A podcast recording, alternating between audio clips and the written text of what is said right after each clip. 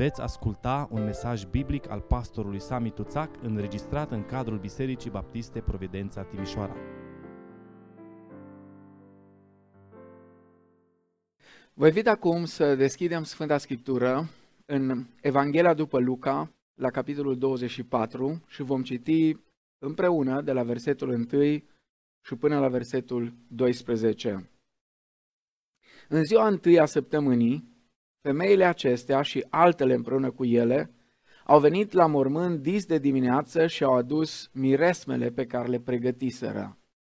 Au găsit piatra răsturnată de pe mormânt, au intrat înăuntru și n-au găsit trupul Domnului Isus. Fiindcă nu știau ce să creadă, iată că li s-au arătat doi bărbați îmbrăcați în haine strălucitoare. Îngrozite, femeile s-au plecat și-au plecat fețele la pământ. Dar ei le-au zis, pentru ce căutați între cei morți pe cel ce este viu? Nu este aici, ci a înviat. Aduceți-vă aminte ce v-a spus pe când era încă în Galileea, când zicea că fiul omului trebuie să fie dat în mâinile păcătoșilor, să fie răstignit și a treia zi să învieze. Și ele și-au adus aminte de cuvintele lui Isus. La întoarcerea lor de la mormânt au povestit toate aceste lucruri celor 11 și tuturor celorlalți. Cele ce au spus aceste lucruri apostolilor erau Maria Magdalena, Ioana, Maria mama lui Iacov și celelalte care erau împreună cu ele. Cuvintele acestea li se păreau apostolilor basme și nu le credeau. Dar Petru s-a sculat și a dat fuga la mormânt. S-a plecat și s-a uitat înăuntru, dar n-a văzut decât fâșile de pânză care stăteau pe pământ, apoi a plecat acasă, mirat de cele întâmplate. Amin. Vă invit acum să ne plecăm în rugăciune înaintea Domnului și să cerem binecuvântarea Lui peste vestirea cuvântului din dimineața aceasta. Doamne, Tatăl nostru care ești în ceruri, ne plecăm înaintea Ta în această zi specială a învierii Fiului Tău din morți. Și vrem să spunem împreună din toată inima noastră, Doamne, glorificat să fie numele Tău. Doamne, îți mulțumim pentru că și în această zi, chiar dacă în condiții delicate, în condiții dificile, chiar dacă nu suntem împreună fizic, chiar dacă nu putem să ne salutăm unii pe alții și să ne spunem pace unii altora, întinzându-ne mâna sau dându-ne o îmbrățișare, Doamne, îți mulțumim că Tu ești prezent în viețile noastre, ești prezent în familiile noastre și îți mulțumim, Doamne, că putem să avem părtășia aceasta împreună. Îți, putem, îți mulțumim, Doamne, că uh, putem să îți aducem ție glorie și putem vesti cuvântul Tău chiar și în perioada aceasta. Uh, te rugăm, Doamne, să, să binecuvintezi cuvântul acesta, să deschizi mințile noastre, inimile noastre. Doamne, vrem să învățăm în dimineața aceasta lucruri incredibile Eh, care s-au întâmplat în dimineața învierii, acum peste 2000 de ani. Te rugăm, Doamne, să ai un cuvânt de încurajare, de îmbărbătare pentru fiecare dintre noi și ne rugăm, Doamne, așa cum ne-am rugat mult în ultima vreme, binecuvintează și îndură-te, te rugăm, de țara noastră.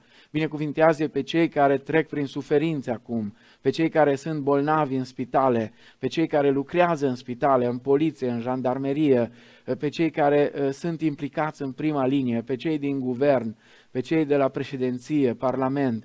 Doamne, aducem pe toți înaintea Ta și cerem binecuvântarea Ta peste ei, cerem înțelepciune din înțelepciunea Ta. Doamne, binecuvintează biserica Ta din România cu înțelepciune în aceste vremuri dificile și ajută-ne, Doamne, să uh, putem folosi și vremurile acestea pentru ca Evanghelia Harului Tău să ajungă la cât mai multe suflete.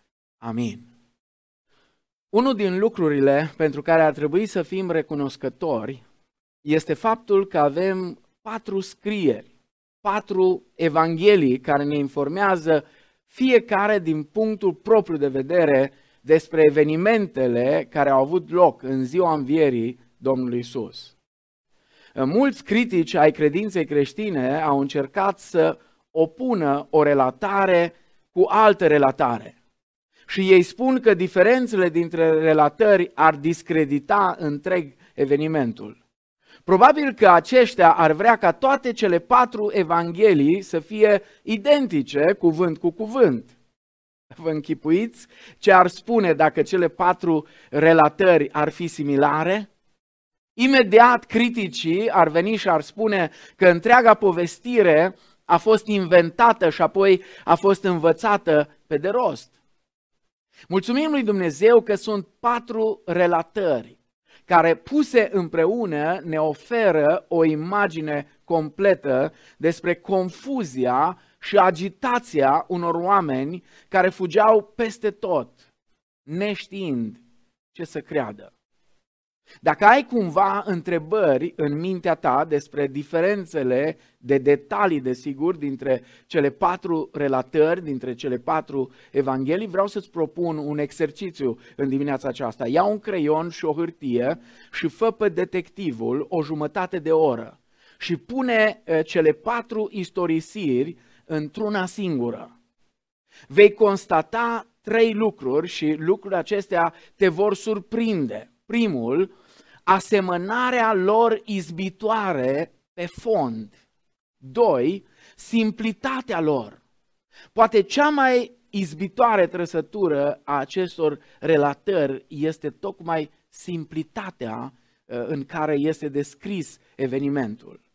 Nu este vorba despre încercarea de, de a construi atent un scenariu credibil, ci pur și simplu Uh, este prezentarea simplă a ceea ce s-a întâmplat. Dacă vreți așa o observație uh, personală pentru a fi credibile, unele lucruri erau mai bine, de exemplu, să nu fie scrise. Uh, poate chiar cele despre care am citit în dimineața aceasta, că primele care s-au dus uh, la mormânt au fost niște femei, iar uh, cumva lidera de opinie a celor femei era uh, Maria Magdalena. Pentru vremea de atunci ar fi fost mai bine ca lucrurile astea să nu apară. Dar mai este o observație, a treia observație este legată de mesajul lor. Toate cele patru evanghelii se încheie cu învierea lui Isus din morți. Niciuna nu se încheie cu îngroparea lui. Putem spune cu certitudine că mesajul central al fiecărei evanghelii este moartea și învierea Domnului Isus Hristos. Vom privi în dimineața aceasta la relatarea lui Luca uh, și vom căuta să observăm trei lucruri incredibile în dimineața învierii.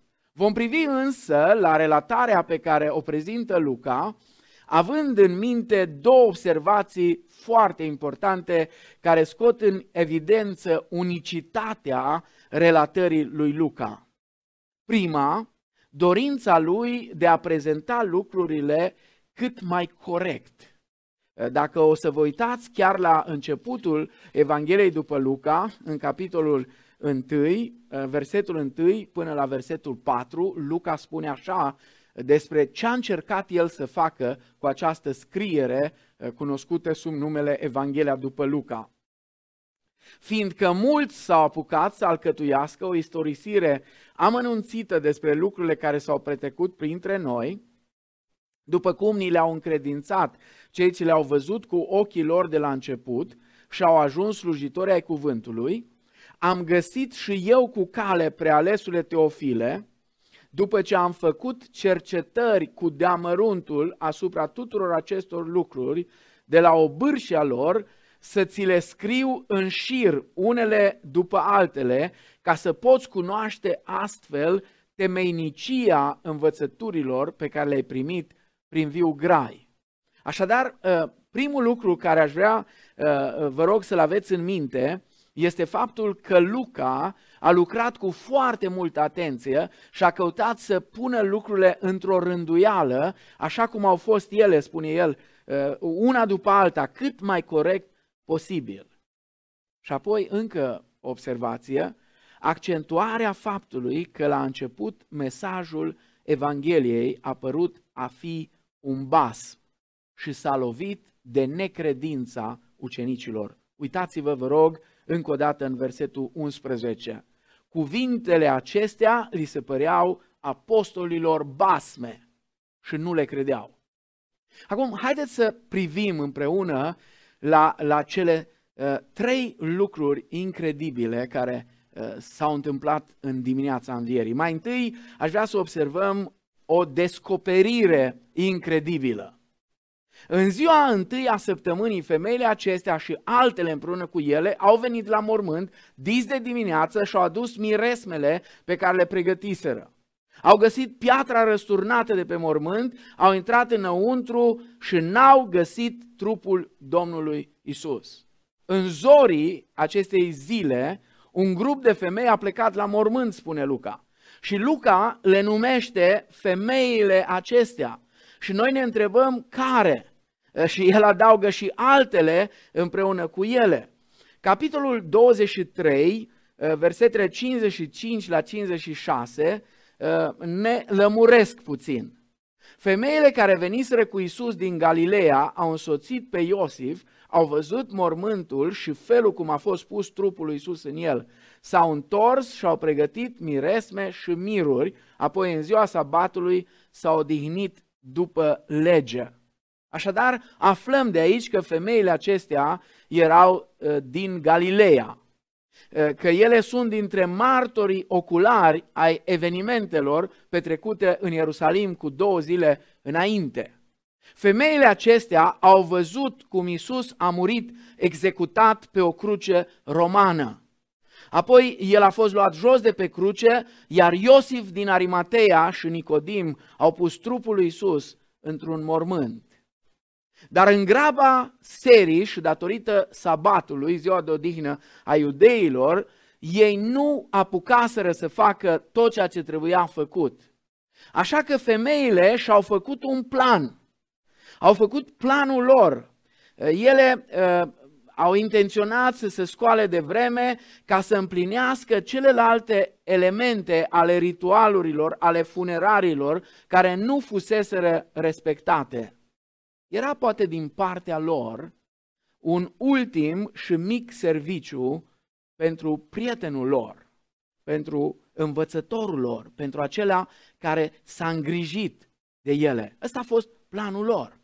Sigur, aveau și o întrebare în minte, o întrebare fără răspuns. Ne spune Marcu în capitolul 16 cu versetul 3.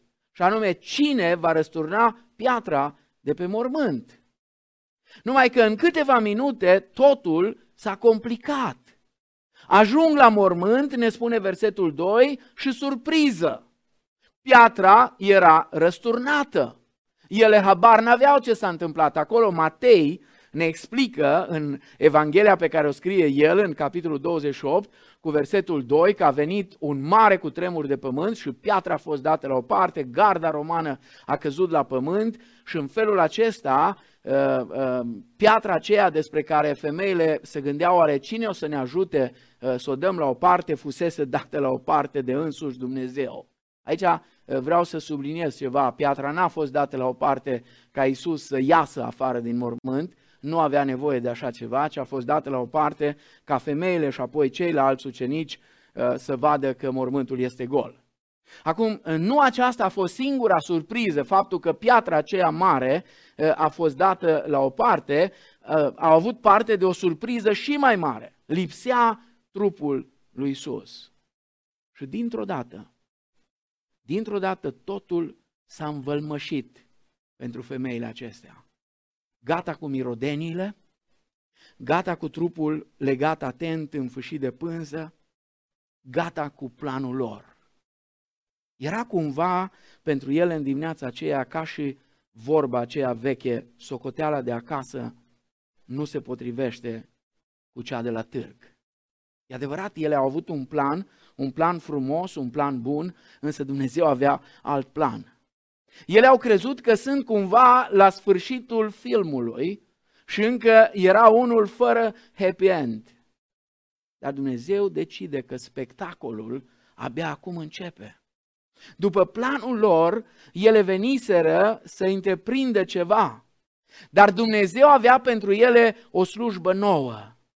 Ele aveau să fie primii vestitori ai Evangheliei. Fii atent în dimineața aceasta. Uneori ajungi în situații în care ai impresia că totul este terminat pentru tine.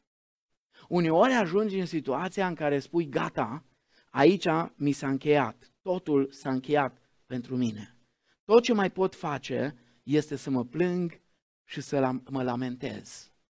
Probabil că aceasta este situația pentru mulți creștini astăzi, în această perioadă a izolării, a distanțării sociale. I-am văzut pe mulți plângându-se, I-am văzut pe mulți spunând că au nevoie de consultații psihologice, că au nevoie de ajutor pentru că nu mai rezistă în, în situația aceasta. Ia stai puțin și gândește-te serios. Dacă nu cumva Dumnezeu ți-a dat timpul acesta de oprire, de liniște, ca să vezi oportunitățile noi pe care le are pentru tine. S-ar putea ca biserica să spună, vai, dar uh, ce facem noi? Nu putem să folosim clădirile, uh, nu putem să folosim logistica care o avem. Ce clădiri aveau cei din primul secol? Ce logistică aveau cei din primul secol? Cum au reușit să ducă Evanghelia Harului Dumnezeu peste tot în lumea cunoscută de atunci? Oare vestirea Evangheliei lui Iisus Hristos se poate face doar din ceea ce numim noi lăcașurile de cult? Oare Dumnezeu ă, nu vrea cumva să ne învețe în perioada aceasta cât de importante sunt casele noastre? Cât de importantă este familia noastră, cât de important este să investim în viața noastră spirituală, intimă cu El. Oare de ce avem timpul acesta așa de mult? Oare nu cumva Dumnezeu ne pregătește pentru o nouă aventură? Vreau în dimineața aceasta să te încurajez într-un mod deosebit. Lasă-L pe Dumnezeu să te surprindă. Lasă-L pe Dumnezeu să te surprindă în această perioadă. Nu te mai plânge. Nu te mai lamenta.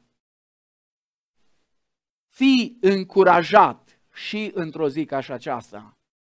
Peste ani o să spui că au fost une dintre Paștele cele mai frumoase pe care le-ai trăit. Acum s-ar putea să nu înțelegi, dar în timp vei înțelege. Aș vrea să ne uităm mai departe la al doilea lucru incredibil și anume un mesaj incredibil.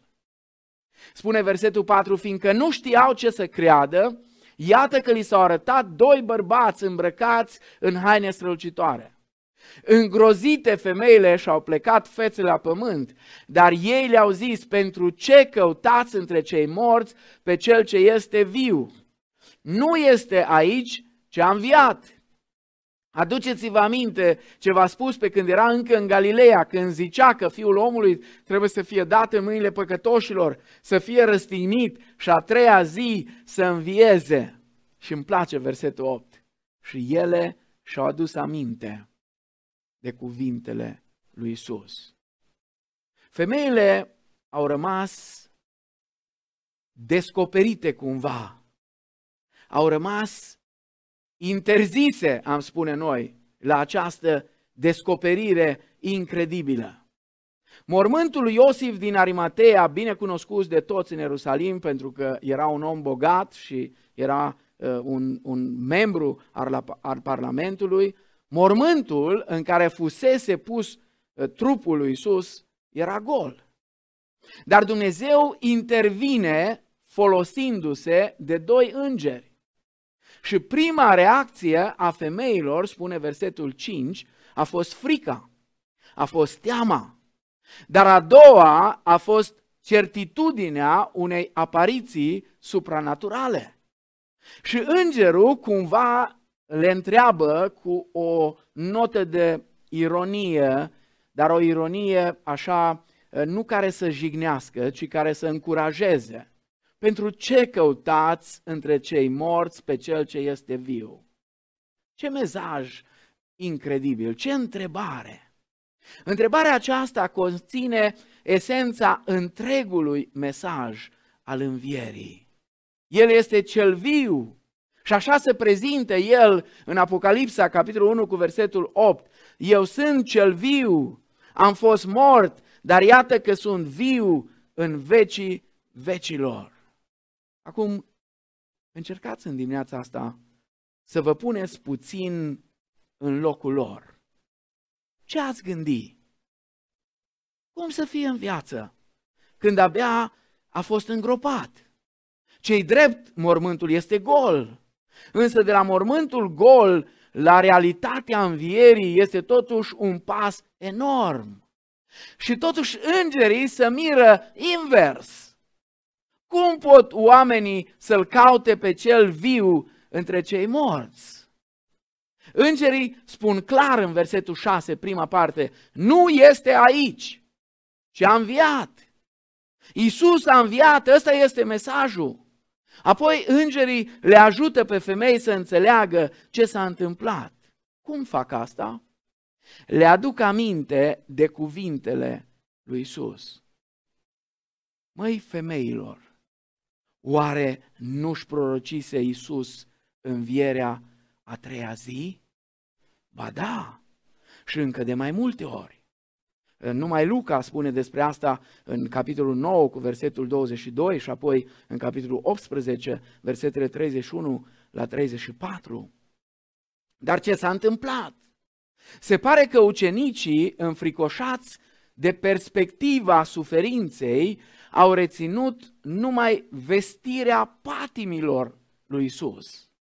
N-au reținut și vestirea învierii lui. Dacă ar fi luat în serios prorocia lui Isus că a treia zi va învia, atunci acea duminică, acea zi a învierii ar fi de curs cu totul altfel. Nu e așa că dacă în anumite situații din viața noastră ne-am fi adus aminte de cuvintele Lui, multe lucruri în viața noastră ar fi fost altfel. Poate chiar acum, în această situație în care ne îngrijorăm, ne gândim oare cum va fi, ne gândim, ia încă, uite, încă o lună, încă o lună de stare de urgență și nimeni nu știe dacă nu va mai fi încă una, cum ar fi să ne aducem aminte de cuvintele Domnului Isus? Nu vă îngrijorați de nimic.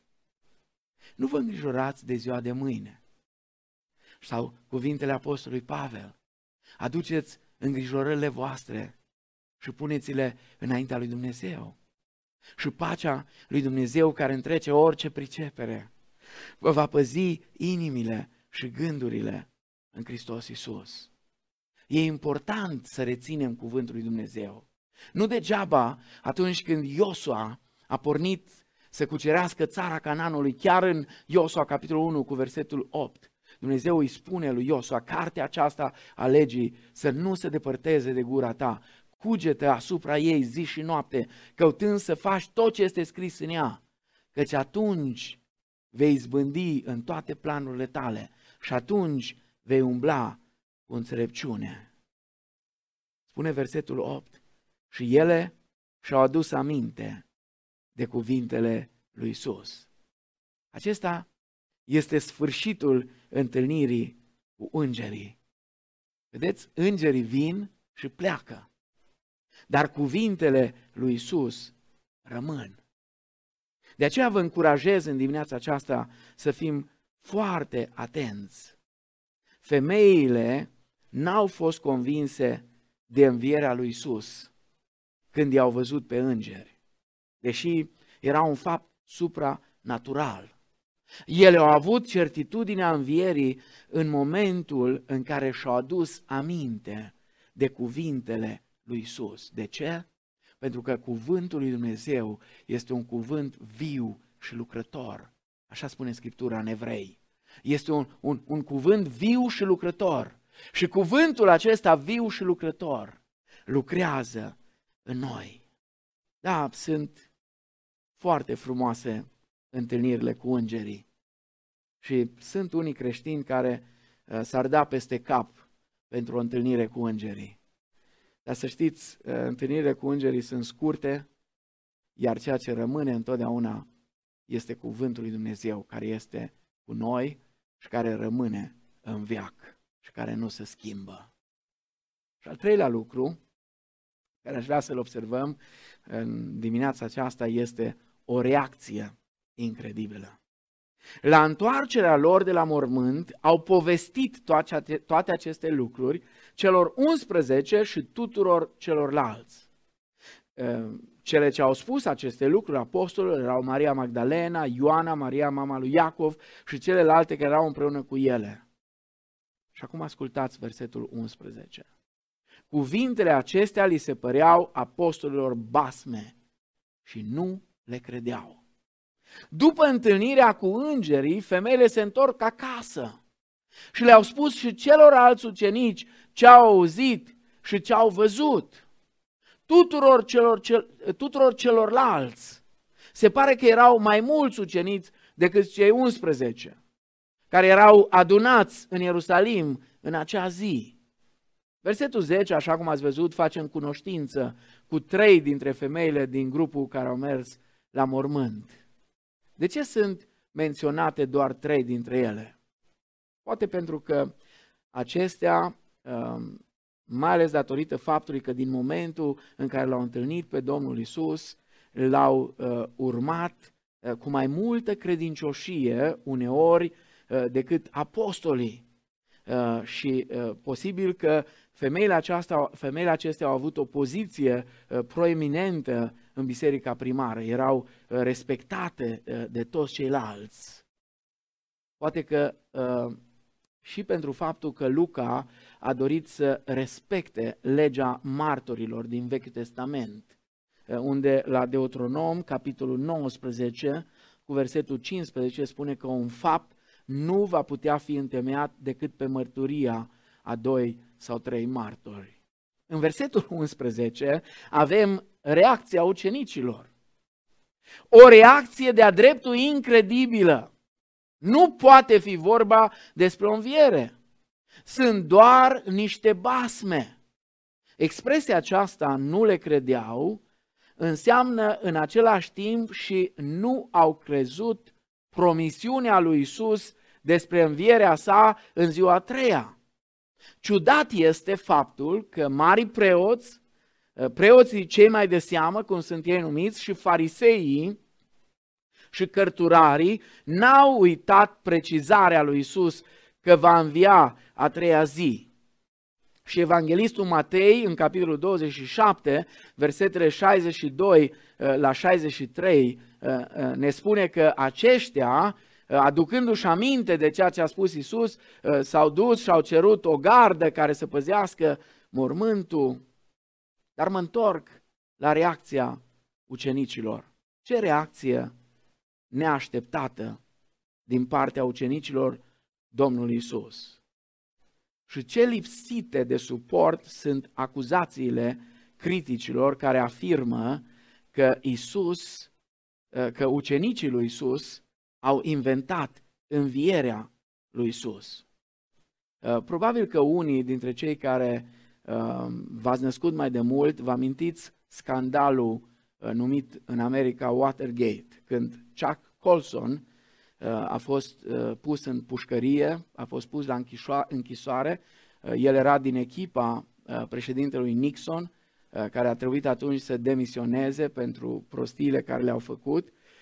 Și Chuck Colson, care mai târziu devine unul din liderii creștini proeminenți în America, a ajuns la închisoare și într-una din cărțile lui spune am fost în preajma celor mai puternici oameni um, din America la vremea aceea, dar n-am putut tăinui o minciună nici măcar trei săptămâni.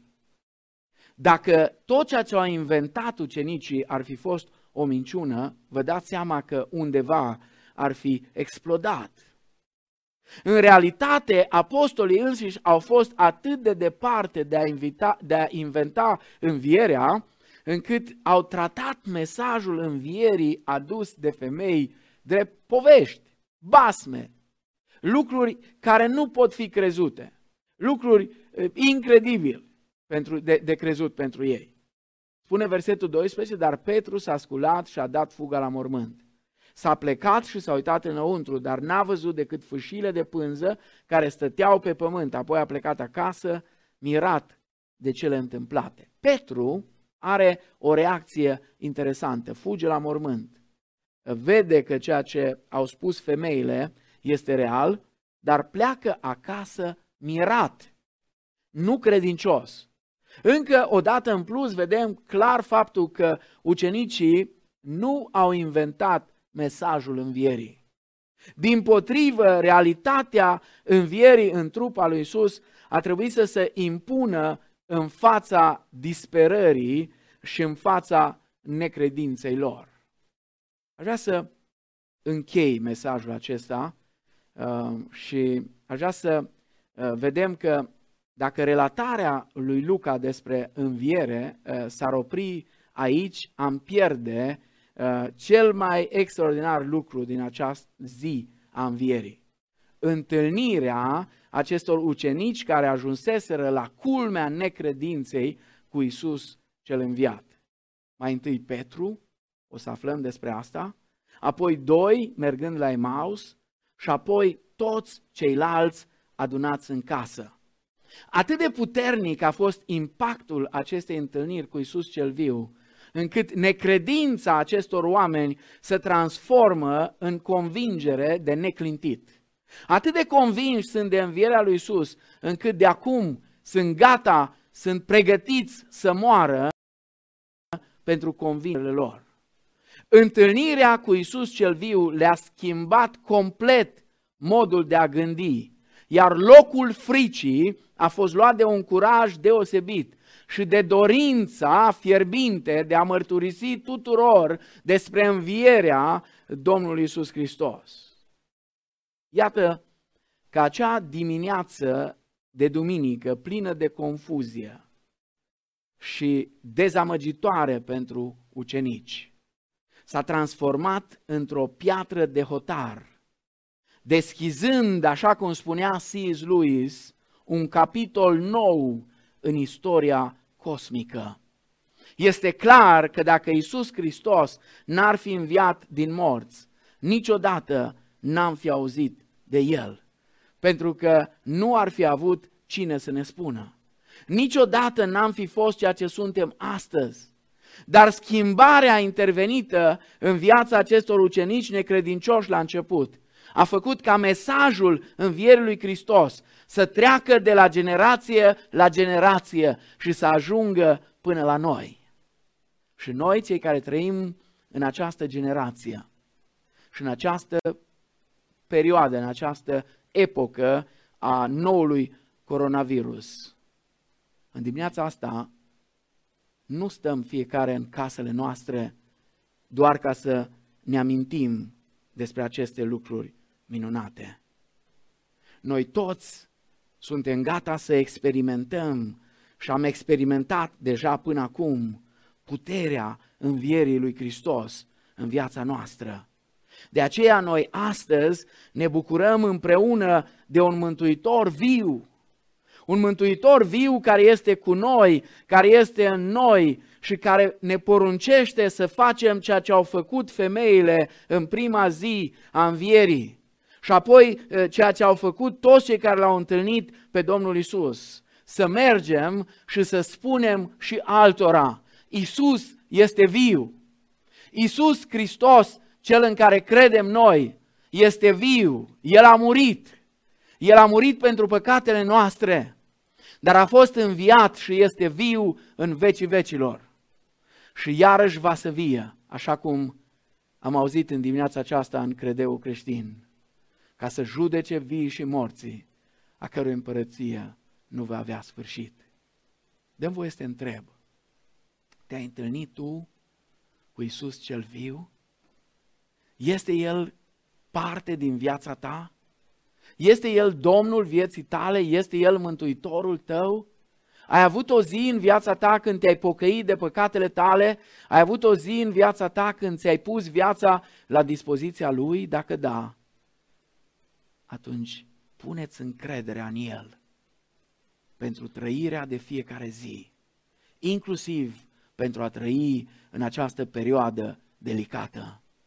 Dacă nu l-ai întâlnit pe Hristos până astăzi, vreau să spun că mesajul care l-am pentru tine în dimineața aceasta este acesta. Dumnezeu te iubește. Dumnezeu te iubește atât de mult încât l-a dat pe Fiul Său, pe Iisus Hristos, să moară pentru păcatele tale. El a murit și a înviat pentru ca tu să poți avea parte de bucurie, de mântuire, de împlinire împreună cu El, nu doar aici, ci pentru toată veșnicia. Amin.